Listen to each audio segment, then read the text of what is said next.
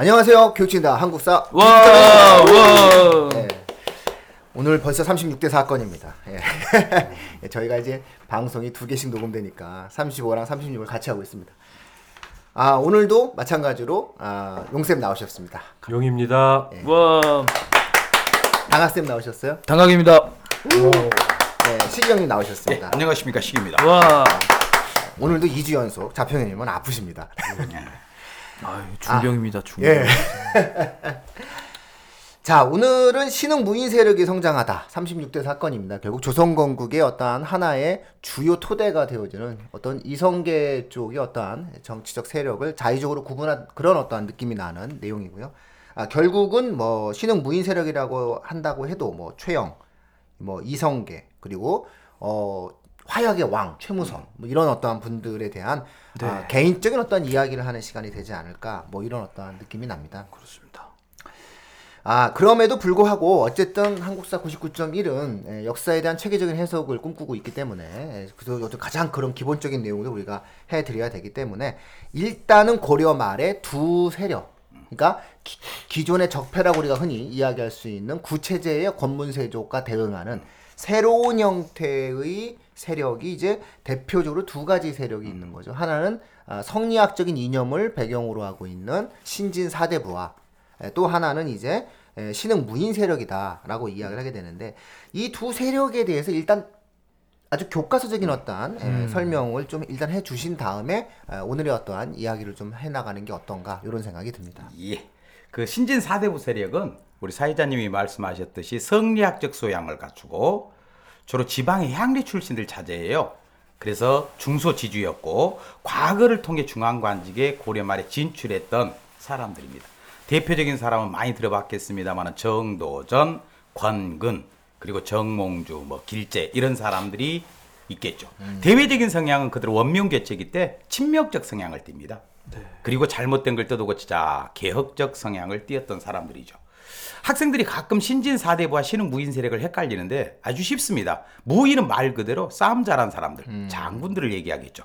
신흥 무인 세력은 교과서에는 홍건적과 예구를 격퇴하는 과정에 성장했다 이렇게 간단하게 나옵니다만 좀 더 깊이 들어가 보면 그렇죠. 머리에 붉은 띠를 두르고 고려를 침략했던 홍건적을 막아내면서 원래 공민왕은 문치주의를 꿈꿨던 사람이에요. 근데 이런 무신들의 세력이 신흥 무인 세력이 세질 수밖에 없었고 그리고 그 쌍성 총괄부 탈환 문제랄지 이런 걸 두고 원과 고려가 갈등을 맺었을 때 갈등이 나타났을 때 원 여진이 손잡고 또 침략을 하거든요. 그들과 또 싸우면서 세력을 키웠고 그리고 이제 동양의 바이킹이라고 부르고 특히 얘들이 고려 말에 홍건적이나 원보다 우리한테 더 큰 피해를 줬는데 왜 그러냐면 조세 운반을 차단하죠. 고려나 조선은 수도까지 세금을 걷어갈 때 주로 해로를 이용하는데 얘들이 해안 지역을 약탈함으로써 굉장히 우리한테 큰 피해를 줬거든요. 5년간 90여 차례 우리나라를 침략합니다. 이들을 막아내는 과정 속에서 세력을 키웠다. 그러니까 신흥 무인 세력은 대외적으로 홍건적, 원, 여진, 외구의 침략을 막아내면서 과거를 통해 관직에 진출한 것이 아니라 자체적으로 세력을 키웠던 세력이다. 이렇게 보고 대내적으로는 우리가 공민왕의 개혁 정치 때 얘기했던 조일신의 난이랄지 김용의 난이랄지 최유의 난이랄지 이런 것들을 진압하면서 세력을 키웠던 무신 장군이다. 대표적인 인물로는 사회장님이 얘기했듯이 최영, 이성계, 정세훈, 최무선 그리고 대마도 정벌했던 박위 이런 분들을 들수 있습니다. 예. 네. 그렇죠. 대마도가 원래 우리 땅이었어요. 예, 아니 그 네. 탄가스 맞잖아요. 그. 네, 하여간 뭐 지금 일본 땅이니까 예. 아쉽네요. 좀. 아이고 그 아, 대마도 모기가 예. 어, 저기 우리나라 일반 모기랑 좀 다르더라고요. 예. 아. 그 해변도 좋고 그 우리 땅인데. 그. 이왕 말씀하신 게 얘기하자면 쓰시마섬 대마도에 있는 주민들의 그 하플로마 예. 북의 목의 하플로마 유전자가 한국의 경상도 사람들하고 일본의 큐슈 섬 사람 들 중에 한국의 경상도 사람이 더 가까워요. 예. 유전적으로도 한국계 한국인이죠 예. 대마도인들은. 예. 하지만 뭐 그 사람들이 일본 사람을 생각하니까 그들이 일본 아니 좀좀 우리가 좀 좋아지고 자꾸 지진 나고 그러면 또 생각이 바뀌실 수도 있을 거예요. 그게 원래 대마도의 특징이지 않습니까? 아유 조선 시대 여러 번 귀부를 거니는데 조선을 예. 왕조에서 거부했으니까. 그러니까요. 예. 그왜 거부했대요? 귀찮으니까. 아, 그렇죠. 예. 네. 그때 당시만 하더라도 뭐 대마도를 조선이 관리하겠다 이런 생각 자체를 하지 않았던 네. 그런 거죠. 중앙직 울릉도도 버렸던 잠깐 네. 버렸었는데. 근데 사실은 그때 당시 대마도만 우리가 가져왔어도 지금 상당히 좀 다른 동아시아 만 관계가 네. 만들어졌을 텐데 좀 아쉽네요. 예. 자 그러면 일단 신진사대부랑 신흥 무인 세력이 이제 두 축이 있는데 일단 오늘은 신흥 무인 세력을 좀 다뤄보는데요. 네. 일단은 신흥 무인 세력이 성장해 나가는 과정 자체가 이제 홍건적이라든가 이제 외구가 고려를 침략하는 과정에서 이제 그것을 막아내는 과정에서 성장했다 이렇게 얘기했는데 그럼 일단 그거부터 한번 따져보죠. 걔들은 왜 왔대요? 네. 저기 그 제가 말씀드려 예. 보겠습니다.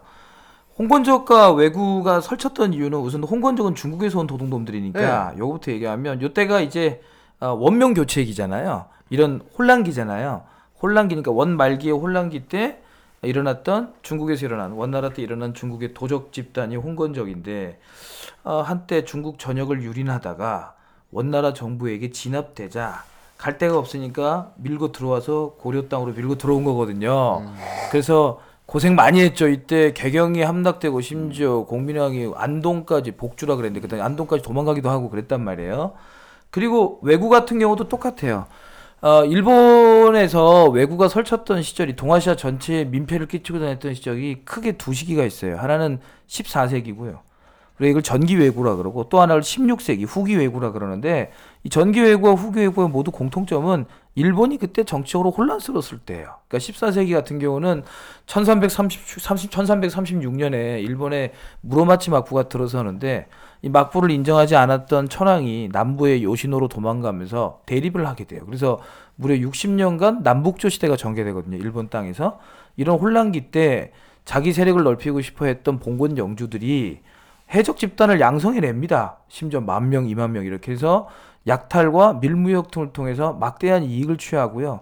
또 이런 혼란을 피해서 스스로 평민들이 이걸 이제 일본 말로 악당이라 그랬는데 이들이 스스로 해적 집단이 돼서 아예 심지어 한반도 남부나 이런 데 가가지고 노략질 난 다음에 거기 눌러 앉아버린다라든지 이런 일들이 일어나게 돼요. 또 16세기 외구는 나중에 우리가 또 임진 전쟁 때 얘기할 거니까 임진왜란 때 14세기 외구만 집중해서 그러면 결국은 결론 중국과 일본이 모두 분열의 혼란기였기 때문에 이런 불똥이 우리에게 튀게 된 거죠. 홍건적 같은 경우는 한 4만 그 다음에 뭐한 10만 이렇게 오지 않았나요? 많이 왔죠. 예. 후이차는 그러면 10만. 굉장한 세력 어마어마한 세력이죠. 네. 예. 4만과 10만 정도가 올 정도로 체계적인 군사 전략을 가질 그렇죠. 수 있을 만큼의 집단이 있었던 거죠, 얘네. 네, 여기 뭐 주원장이도 있었고. 그렇죠? 예, 예. 포악한 놈들. 아주. 외구도 규모가 1차 외구 때가 규모가 더 큰데 어마어마했어요. 이때 뭐 네. 3만 명까지 동원되고 그러니까 하여간 가운데 껴가지고 우리가 고생 좀 했습니다. 예. 아, 그러면 그런데 불구하고 그냥 가뿐하게 좀 제거를 하셨네요, 다들. 그럼요. 예, 역시 고려가. 이때 싸움 잘한 명장들이 많았어요. 그러니까요. 이걸 좀 잘 해가지고 좀 하면 되는데 왜 또 우리 국민왕께서는 정체성이 그러셔서 아쉽네.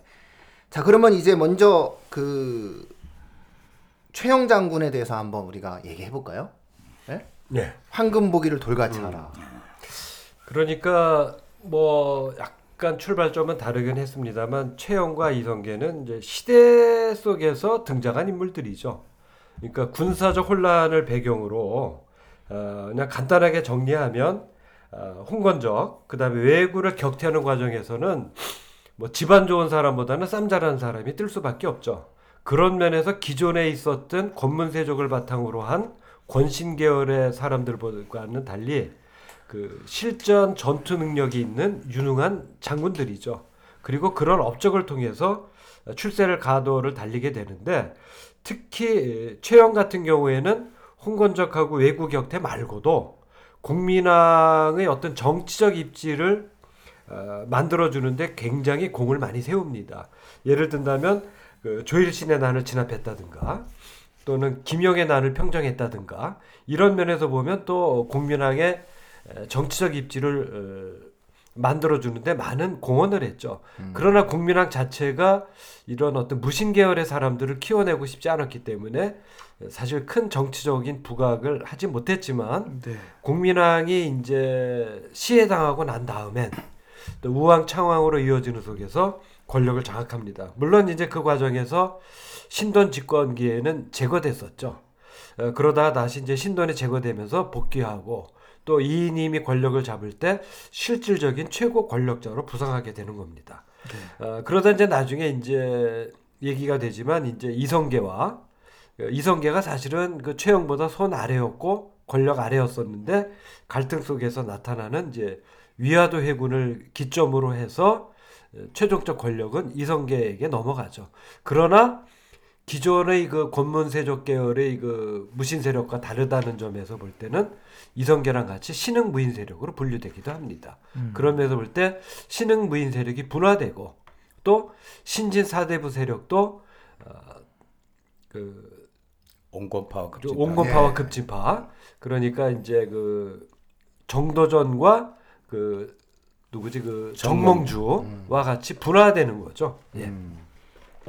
그 1357년에 전라도에서 외선 400척을 부셔버리시네요, 예, 이분이. 예. 아, 예, 양광도가 충청도고요. 야. 충청도 전라도 침입한 예, 그냥 박사입니다. 싹 정리시키시고 그 다음에 우왕 2년 61세신데 예. 이때 그 부여 쪽에서 왜구를 전멸하는 과정에서 입술에 화살을 맞았는데도 화살도 뽑지 않고 태어나게 지휘했다. 요거는 기록이 맞는 기록이겠죠? 당시? 당연하죠.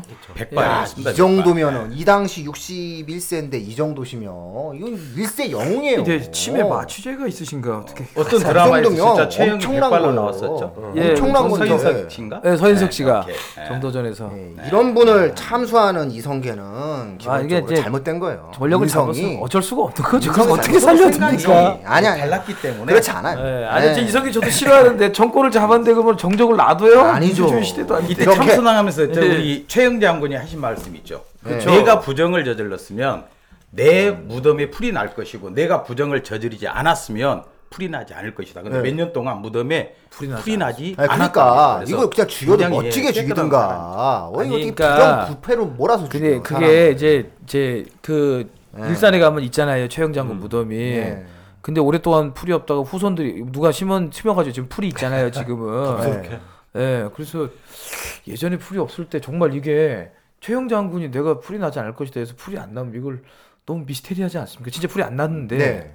영원히 나지 않을 것이다가 아니라 네. 일시적으로 안 날 것이다. 아니죠. 아니, 그러니까 뭐 무서워요. 얘기했겠죠. 아, 근데 네. 이제 의심이 해소되면 이제 풀이 날 후손들이 몰래 새벽 한 3시쯤에 와서 뽑았던 거 아니에요? 그러니까 제, 제 얘기는 이게 여하튼 그 이성계는 좀 모셨던 분 그리고 실제로 백성을 위해서 엄청난 일을 하셨네 입술에 제가 안 그래도 그 이성계가 얼마나 최영. 입장에선 이성계가 얼마나 짜증 났겠냐. 이성계가 알다시피 알다시피 편입생이잖아요. 네. 여진족이지 뭐. 저기서 저기서 내려와서 개경에서 사투리 쓴다고 구박받고 너 준 여진족이다 구박받고 할 때 최영이 다 요즘 애들 표현대로 쉴드를 쳐줬단 그렇죠. 말이에요. 얘는 내 아들이다 하면서 그럼 못 건드리게 하고 네. 그렇게 쉴드를 쳐줬는데 감히 안 뒤통수 돼. 치니까. 그러니까 여진이 맞아 이성계가. 예, 다만 이제 이제 네. 조선 건국대 또 얘기 될 거니까 여기서 예. 이제 요 정도로 아, 뭐 디스하는 참 거. 최영 최영 정부는 정말 위대하신 분이었습니다. 네, 아, 훌륭한 분이죠. 최영과 이성계는 19살 차이가 나요. 제가 알기로. 예, 그러니까 맞아요. 그 홍건적 아버지 같은 격퇴 사람, 과정에서 최영 키워줘. 장군이 이성계를 많이 챙겨줍니다. 그럼요. 굉장히 신임해요. 근데 정치적 견해 차이예요. 정치적 견해 차이. 그냥 인성입니다. 어떤 안 정세를 죽여도 되는 보는 거예요. 차이. 안 죽여도 이 정도면. 아니 근데 근데 이성계가 권력을 잡았는데 최영을 안 죽일 수는 없죠. 그거는 비정한 세계니까. 처음에 죽였다고 한다면 예. 좀 비판해도 되지만 처음에 죽이지 않습니다. 그런데 이미 뭐, 왕이 되려는 야심을 네. 품은 거예요. 근데 이제 이런 네, 생각을 그렇죠. 해볼 수가 있어요. 로드맵 속에서 이게 나온 거지. 정도전과 네. 아, 정도전이래. 정몽주와 최영이 예.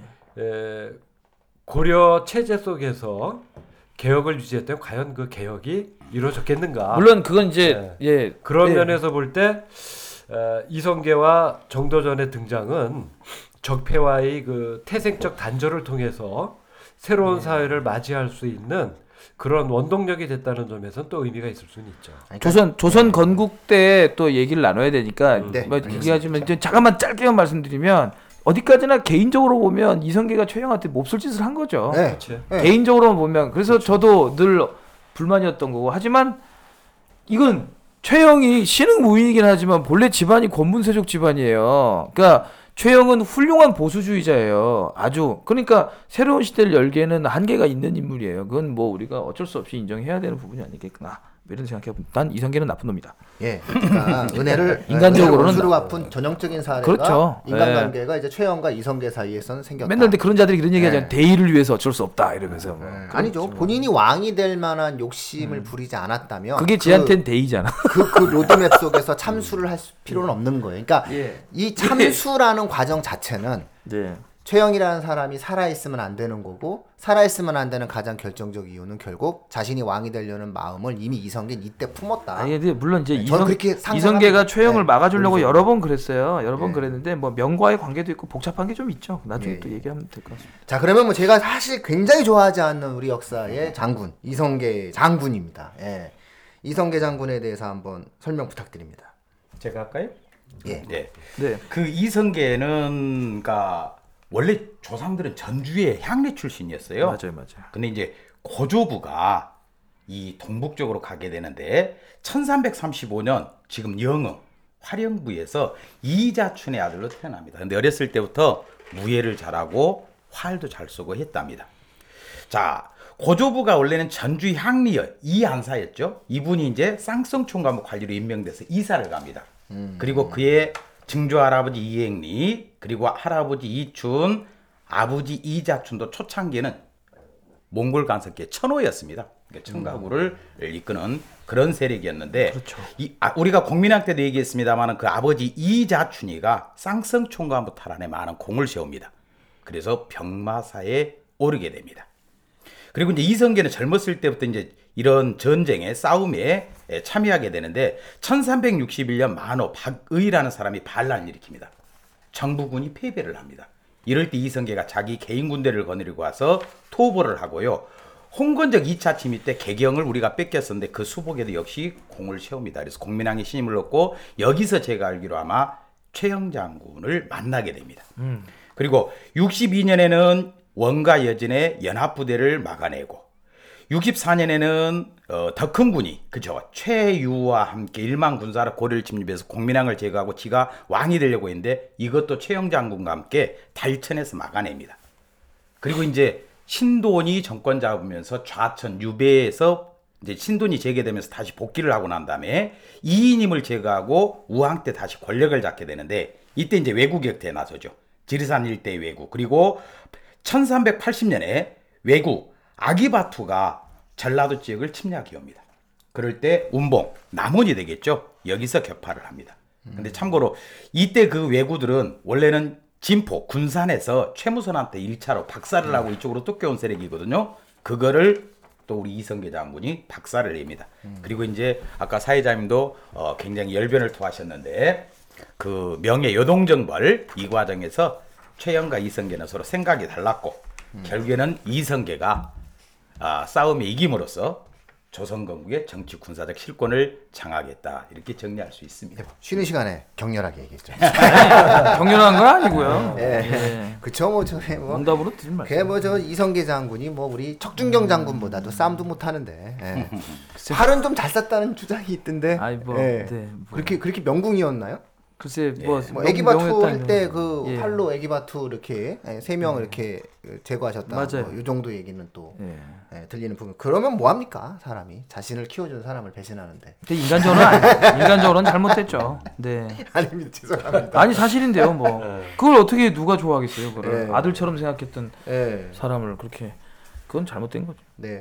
일단은 내용을 쭉 보면은 사실상 최영 장군보다 굵직하진 않네요. 아니 그건 아니 아니 그거는 네 어찌됐든 예, 네. 우리 이, 이 백성들을 위한 전쟁의 어떠한 그 내용들을 놓고 보면 질적으로 놓고 본다면은 예, 사실상 최영 장군에 비하면은 이성계 장군의 군공이 그리 뭐 아 자꾸 그러시니까 안 되겠어. 최영 최영 장군이 엄격한 보수주의자답게 부하들한테 굉장히 엄격했어요. 그래서 예. 조금의 실수도 용납하지 않는 사람 이성계는 그에 비해 굉장히 융통성이 넘치고 그렇죠. 그런 좀 전형적인 약간 쌈마이라 그럴까? 예. 약간 뭐좀 이- 뭐 뭔가 게 이렇게 잡초 스타일. 예, 세력을 확보하는 사람들의 전형적 특징이에요. 예.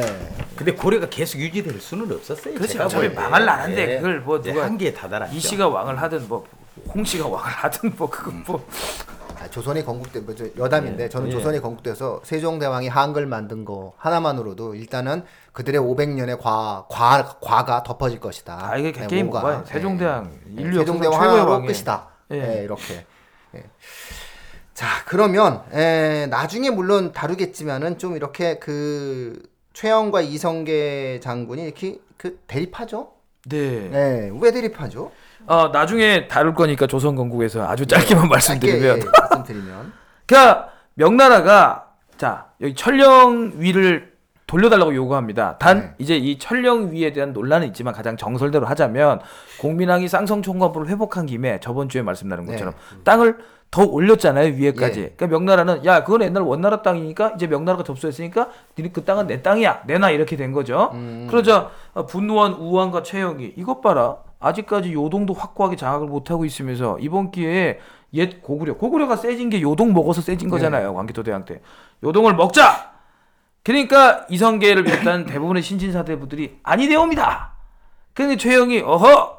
아들처럼 생각하는 성계야 네가 가서 하고 와라. 이때 이성계가 유명한 사불가론을 냅니다. 사불가론의 단어가 정확히 제가 좀 깜빡깜빡해서 제- 제가 지금 써봤는데 작은 나라가 큰 나라의 뜻을 거스를 수 없다 첫째 그러니까 우리 조- 고려가 네. 명한테 이길 수 없다 둘째 지금 여름철이다 지금 어떻게 군대를 동원하냐 음. 셋째, 명과 싸우는 사이 밑에서 왜구가 들어올 수 있다. 어떻게 할 거냐? 넷째, 지금 장마철이라서 덥고 습해서 활의 그 풀, 악효가 풀어지고 전염병이 유행할 것이다.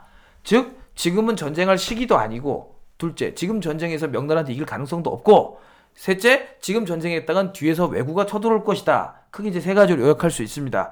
자, 이렇게 주장했지만 최영이 아하! 해가지고 그래도 최영이 믿었던 거지 이성계를 아들처럼 생각했는데 아들처럼 생각하는 대상은 아버지처럼 생각 안 한다는 거죠. 그래서 갔습니다 이성계가 그래서 이제 최영이 명을 받고 위화도 압록강에 있는 위화도까지 갔는데 거기서 이미 탈영병이 몇십 퍼센트가 발생하고 물론 이제 조선 건국의 정당성을 만들기 위해서 과장되게 얘기했겠지만 어찌됐든 어, 더 이상 전투에 나가봐야 승산이 없다고 판단한 이 이성계가 돌아오죠. 그리고 이건 이제 조선 건국도 얘기하겠지만 그러니까 최영은 결국에 죽게 되고 우왕은 폐위되고 이렇게 되는 거죠. 이게 가는데 한 달 걸렸는데 돌아오는데 3일 걸렸지 않습니까? 아, 이거는 기본적으로 애초부터 애초부터 그렇죠. 회군을 마음은 목표한 없었죠. 거예요. 근데 네, 이제 예. 강조 아니 아니 갈 때는 삼, 갈 때는 한 달 걸리는데 올 때는 왜 3일 아니 아니 그거는 이제 네. 그 이유가 있어요. 그것도 근데 이거는 이제 네. 나중에 조선 건국 때 제가 또 우리가 근데 이제 어, 애초부터 이때 사람이. 이성계의 그 사불가론이 네. 어, 그럼에도 보면 이 정도전으로 상징되는 신진사 대부는 명분을 만들기 위해서 굉장히 노력을 많이 해요. 근데 이 사불가론이 어, 어, 어, 요동을 네. 침략하지 말자가 아니라 핵심은 지금은 때가 아니다. 그렇죠. 예, 그래서 네. 나중에 사실 이방원한테 제거되기 전까지 조선이 안정되고 난다면은 요동 정보를 준비를 해요. 그러니까, 그렇죠. 그러니까 명분 쌓기에는 굉장히 예, 달인이었었죠. 그러면 저기 그 좀 이거는 단언할 수는 없지만 과거의 일을 가지고 요동 정보를 이때 갔으면 최영 장군의 애국심과 나라를 사랑하는 마음은 추후에 의심의 여지도 없습니다. 다만 실패할 가능성이 거의 확실했다라는 건 우리가 인정해야 돼요. 당시 명은 이미 그 소식을 듣고 선양에다가 심양에다가 20만의 대병력을 주둔시켰어요. 그러니까 우리가 그 병력으로 올라갔다가는 박살나는 확률이 높아요. 예, 그거는 뭐 그리고 여름철이라고 하는 거 그건 농사철이거든요. 어, 그러니까요. 농사철에 농사를 벌이고 농민을 동원해서 전쟁을 한다. 예, 백성들은 굉장히 고통에 빠질 수 있죠. 그러죠. 그러니까 이제 서로 상황 판단의 차이점인데 제가 볼 때는 저는 이성계가 회군한 게 더 합리적이지 않았느냐. 네. 아 그건 뭐 일단 사실 최역의 그렇죠. 판단 착오라고 하는 건 이때 당시에 요동 정보를 계획했다라는 것도 큰 판단 착오였고 그 다음에 이성계에게 그 병력을 주어서 그렇죠. 그 네, 공격했다라는 것도 판단 착오죠. 그러면서 판단 볼때 어, 최영은 어, 어떤 그 판단적인 면에서는 어, 문제점이 있었다. 최영 장군님이 연세가 이때 이제 칠순이 왔으니까 최영 장군 입장에선 자기가 죽기 전에 일을 끝내고 싶었을 음. 거예요. 이 대업을 꽤 조급해진 거고 또 우리가 절대로 오염 이걸 기억해야 되는 게 최영 장군이 이겼던 전투들, 이성계 장군이 이겼던 전투들은 전부 우리가 홈 게임이었다는 거예요. 지금 이거 원정 시합을 떠나는데 전혀 다른 상황이잖아요. 예, 그건 좀 고려 고려해봐야 되지 않을까. 원정이라 해도 이거 요, 요 여기까지 하겠습니다. 예. 원정이라 해도 당시 명은 절대로 요동으로 군대를 파견하지 않았을 겁니다. 아니 저기 요동에 이미 20만의 병력이 대기하고 있었던 역사적 사실인데 무슨 파병을 안 해요. 이미 있었던 파병하기가 찾아보세요. 찾아보세요. 이미, 어려워요. 예. 그 돌아갔을 거라니까요. 예. 예? 그들은 요동에서 싸울 생각이 없었을 그리고 거예요. 이제 요것도 있죠. 우리가 만약에 명을 공격해서 좋아요. 요동을 먹었다 치자고요. 우와 이래서 우와 예, 됐어요.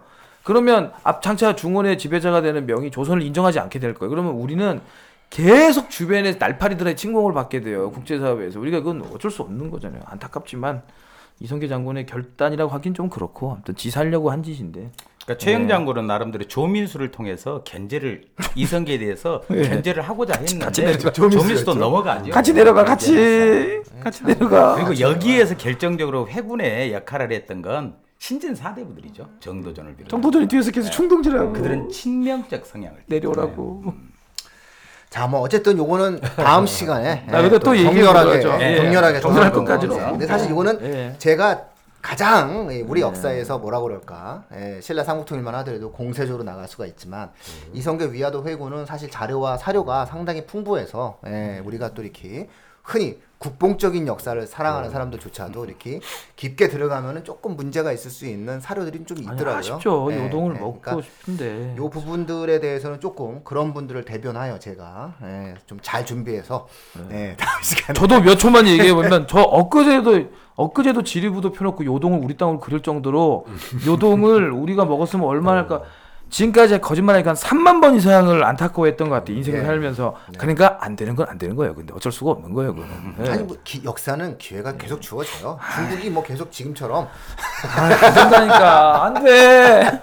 아니 아니 안 된다고 생각하면 안 되는 거고 항상 긍정적으로 생각해야 돼. 그거 긍정하고 알겠습니다. 좀 그냥 세상이 나중에 다 나중에 또 긍정적이다. 한번 얘기해 보죠. 네. 그게 아 아무튼 그렇습니다. 제가 원래 긍정의 화신이기 때문에. 자 그러면 이제 거의 마지막으로 저는 이분들 다루고 싶거든요. 박위 장군하고 최무선 장군.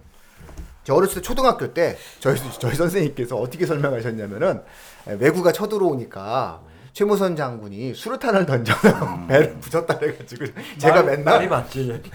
좀 오버했어요. 수류탄이라고 생각을 했어요. 최무선 장군께서 수류탄을 만드신 분이다 이렇게. 자, 이 어떤 거야, 최무선 장군님은? 예, 최무선 장군은 경북 영천 출신이에요. 정몽주, 온건파 사대부 정몽주와 동양계 아, 출신제가 같습니다. 예. 좋은 그래서 분이네. 이쪽에 가면 예. 이 두 분에 대해 상당히 그 존경의 표시들이 많이 나타나 있습니다. 원래 화약은 송나라가 처음 만들었죠. 그렇죠 근데 이제 고려가 그걸 받아들였다 할지라도 제대로 된 비율, 성능이 그렇게 높질 않았어요. 네 맞아요 이거에 대해서 굉장히 관심을 가졌던 이 최씨들이 좀 전에 우리 최영 장군도 나왔습니다만은 좋게 얘기해서 지조가 있습니다. 네 일관성이 있습니다. 좀 나쁘게 얘기하면 그게 고집이겠죠. 아유 음. 고집들 최씨들 진짜 네. 고치고 싶이 있어요. 그래서 그 엄마가 화- 출신. 예. 아, 그래요. 그 화약이 화약의 위력을 높입니다. 예. 그리고 대량 생산할 수 있는 것을 만들어냅니다. 물론 기록에 보면 어, 중국 어, 상인이 가르쳐줬다고 하는데 최무선 논리는 난 이미 그건 내가 연구에서 알고 있었던 내용이야 이렇게 합니다만은 그렇게 되고 그 체계적인 병기 화포를 만들었는데 명중률이 높습니다.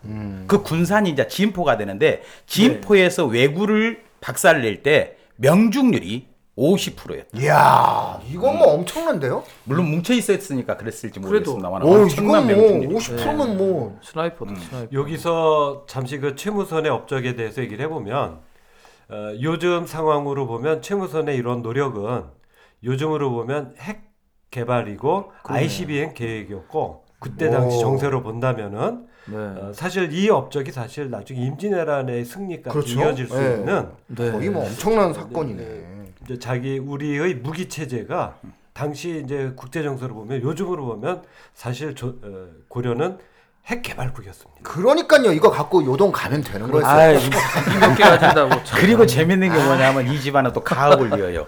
최혜산이가 아들인데 아. 화통도감을 만들어서 그죠 조선시대가 조선- 세종대왕이 더욱더 예뻐했죠 그렇죠. 네. 어, 화포 화약 기술을 아, 발전시킨 그래서 집안. 세계 최초의 미사일을 만들지 않습니까? 바람 피다가 한 번 탄핵도 당했는데 최 최순대이 다시 세워주고. 아, 그럼요. 이- 그리고? 관우포 전투 네. 그리고 대마도 정부를 참여해서 공을 혁혁하게 세웁니다. 아, 그러니까 뭐뭐 명중률 50% 이건 진짜 위대한 건데. 그러니까 외, 저, 그 외구들이 이, 에, 일본이 이순신 보면 놀라지만 최무선 보고도 상당히 놀라워했었어요. 네. 예. 갑자기 그냥 뭐 오더니 뿡 터져서 예, 예. 그냥 다 작살나는데 그게 본인들이 준 유황으로 만들었다는 사실을. 아, 그 박위 장군님은요? 예, 박이 장군은 이제 우리가 대마도 토벌을 하면 두 분이 떠오르죠. 조선 때, 세종 때 이종, 예. 그리고 고려 말에 박인데 이분도 역시 공민왕의 호의를 위해서 원에 들어갔던 사람이에요. 아, 그 이런 사람도 있다니까. 조일신이나 예, 예. 아까 우리가 좀 앞 시간에 얘기했던 안 좋게 얘기했던 사람. 근데 이분은 이제 거기에 갔다 와서 막 자충우돌 합니다. 개- 홍건적 싸움에 참여했다가 안 되면 또 공민왕을 모시고 어디 몽진을 떠나죠. 안동으로까지. 왜 주로 이분들이 활동했던 장소가 경상도예요. 일본과 가깝죠. 그래서 밀양, 상주, 고령 전투에서 왜구를 대파했고 대마도 정벌 때 총사령관으로 갔어요. 야, 뭐 훌륭한 분이네. 예, 이때 군사 1만이 끌고 전함 100척을 가지고 가서 바로 300척을 소각시켜버립니다. 그래서 왜구들이 전부 다 그 내륙으로 도망을 치죠. 그리고 포로 100명을 구출해서 돌아오는 혁혁항공을 세워요. 그래서 우리나라 잠수함을 만들 때 네 번째 잠수함 이름이 박유함입니다. 아, 그렇죠. 아이, 음. 이 정도 갖고는 안 되는데 더. 아베가 아베가 커요. 참 싫어하지. 예. 아니, 아베 걔들은 뭐. 이름을 줘도 예. 박위, 이종무함, 어, 그다음에 이순신함 있지 않습니까? 그다음 독도함, 예, 세종대왕함. 예. 아, 뭐 이런 좋은 배들이 있죠. 예. 야, 그럼 박위 장군도 대단했네요. 이때 대마도를 그냥 정벌만 하고 그냥 돌아오는 거죠. 그렇죠? 예. 돌려주고 뭐. 이렇게. 영토 확장이 아니고 그냥 예, 혼내주고 오는 거죠. 앞으로 예, 우리나라와 찝쩍거리면 죽어. 우리 이 이런 나라야. 정도면은 외구가 상당 부분 세가 꺾였겠네요. 그러니까 이게 이, 이 스시. 스시마 즉 대마도가 대마도 사람들이 왜구라기보다는 왜구들이 그렇죠. 여기서 아지트를 속을, 두고 있는 네, 거거든요. 그러니까 그걸 이제 소탕한 거죠. 근데 여기 영토적으로는 농사가 잘 안 되는 섬이라 크게 뭐 욕심을 안 가졌던 농업 거죠. 중심 국가에서는. 우리 정부가 예, 모기가 좀 많아요. 일본 내음도 유명하잖아요. 그죠? 예, 대마도. 이게 그 나중에 뭐 그좀 좀 쉬는 시간에 말씀하셨지만은 그 대마도에서 조선 시대 때 우리나라로 돌아 들어오겠다 이렇게 얘기했는데 우리나라가 거절했다 이런 이런 얘기가 있죠. 예 전국 시대 때 몇 번 했었는데 우리가 이제 거절했죠. 예, 우리가 이 땅을 예, 우리 땅- 조선 땅으로 할 수 있었는데 거절했다. 아쉽, 죠 미래를 보는 눈이 좀 없었죠. 그게 그게 뭐 미국이 알래, 알래스카 산 거랑 그렇죠. 루지애나 산 비슷한 거랑 예, 좀 다른 다른 거죠. 이때 는 일단 아 온다는데 받아주지 그왜 참그 논리가 참. 음. 자 어쨌든 이런 부분들이네요. 그래서 각각의 어떤 사람들 사람들 사람들을 보면은 아 참 멋지신 분들이 있네요. 예. 예. 난세 영웅이 예, 나오죠. 자꾸 그 이성계 장군하고 그 최영 장군만 이야기하지 말고 최무선 장군과 박희 장군 같은 분들도 그 네, 우리 맞습니다. 청취자분들이 좀 많이 아셨으면 좋겠네요. 인간적으로 좀 이성계는 잘못한 거죠. 예. 그러니까 이게 아, 제가 이 팟캐스트를 통해서 저. 밝히고 싶은 게 있다면 우리 사회자님께서 저 맨날 매일 일하다가 이틀 연휴 났다고 집사람하고 놀러 간다니까 어 우리 그것도 주셨거든요. 그 자료. 아니 저기 뭐죠? 리조트 회원권 주셔서 아주 잘 아니, 쉬었 아니, 게다가 마사지권까지 주셨어요 사회자님이 그래서 집사람이 마사지 받고 아주 푹 쉬었다 왔습니다. 그러면 방송에서 이게 아, 이게 이게 이게 이런 거죠. 예를 들어 이런 거잖아요. 만약에 사회자님이 어 이렇게 배를 해주셨는데 제가 예를 들어 어떤 이해관계가 있을 때 사회자님의 부탁을 안 들어주고 뒤통수를 치고 딴 데를 간다면 그건 우리가 그런 그런 사람 양아치라고 하잖아요. 이런 이성계 같은 놈. 그러니까 이성계는 아들처럼 그렇게 보상을 받았고 왕따 당할 때 맨날 돌봐주고 했는데 이거 인간적으로는 잘못됐지만 뭔 이제 역사는 예, 너무 인간에 매몰되시면 안 되죠. 알겠습니다. 우리가 네 그렇죠. 뭐 그래 않았으면 더 좋았을 텐데 라는 아쉬움이 남죠. 사회자님의 미담 사례를 제가 이제- 말씀드리고 싶어서 네. 뭐 잘 놀다 왔습니다.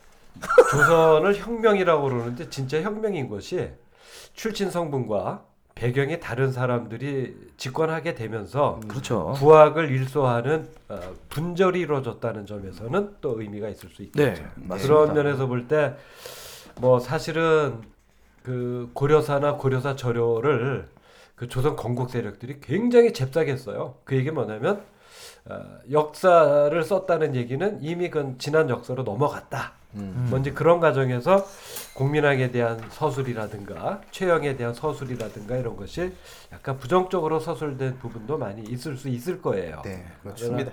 시대의 분절이라는 점에서 의미 있다고 봅니다. 이 최영 장군님 사망 이후에 최무선 장군과 박위 장군은 어떤 태도를 취하시나요? 네? 무슨 그때는 예, 본인들이 예. 태도를 취하거나 그런 예. 아니 그때 뭐 끝나- 최무선은 끝났죠. 저기하고 네. 되게 친해요. 이성계. 그래서 나중에 잘 나가고 그렇죠? 이 집안은 네. 박위도 계속 잘 나간다. 나중에 박위는 네. 숙청당할 건데 예. 뭐로 숙청당하더라? 결국 국민당의 호의였는데 박 이 장군은 아마 유지가 되기는 어려웠을 것 같고요. 아니 이게 나중에 조선 초에 숙청당 헷갈리네. 예. 자 어쨌든 그런 부분들 좀 어쨌든 아, 이런 분들이 있었다. 대마도를 정벌했었다. 뭐 최무선 장군의 어떠한 일관된 노력 그리고 대를 잇는 노력들이 결국은 하나의 어, 흐름을 형성해내고 그것이 우리 역사 속에서 아, 나중에 이제 이순신 장군의 승전에 대한 에, 역사를 이야기하겠지만 이때 당시 사실 만든 조선 초기에 만든 화포를 이순신 장군이 배에다 장착한 거잖아요. 그렇죠. 예, 그러니까 네. 이순신 장군이 화포를 그 시기에 만든 게 아니라 조선 초 세종대왕 때 만든 화포를 어떻게 찾아서 먼지 있는 걸 찾아서 닦아서 그걸 배에다가 장착하신 거잖아요. 이어져서 가는 거죠. 신기전이랄지 이런 거. 예, 그러니까 이런 어떠한 과정들을 만들기 위한 어떠한 역사의 흐름이 있다. 그러니까 이런 어떠한 축적되어가는 하나의 힘, 그것이 또 하나의 역사의 힘이다. 뭐 이런 것들을 확인할 수 있겠네요. 자, 오늘은 사람 중심으로 봐서 그런지 예, 일찍 끝날 수 있는 시간이 네. 되었던 것 같습니다. 예, 메가 스터디 가셔야죠. 아니 아닙니다. 아니 노, 노량진에 컵밥 먹으러 가야 돼서 노량진에 지금 공무원 시험에서 네, 예, 공무원들을. 위해서 예비 공무원들을 위해서 당 학생이 지금 컵밥을-. 컵밥을 위해. 예, 저도 개인적인 얘기를 하니까 또 개인적인 얘기를 맞섭니다. 네. 자 오늘 한국사 99.1 여기서 마치도록 하겠습니다.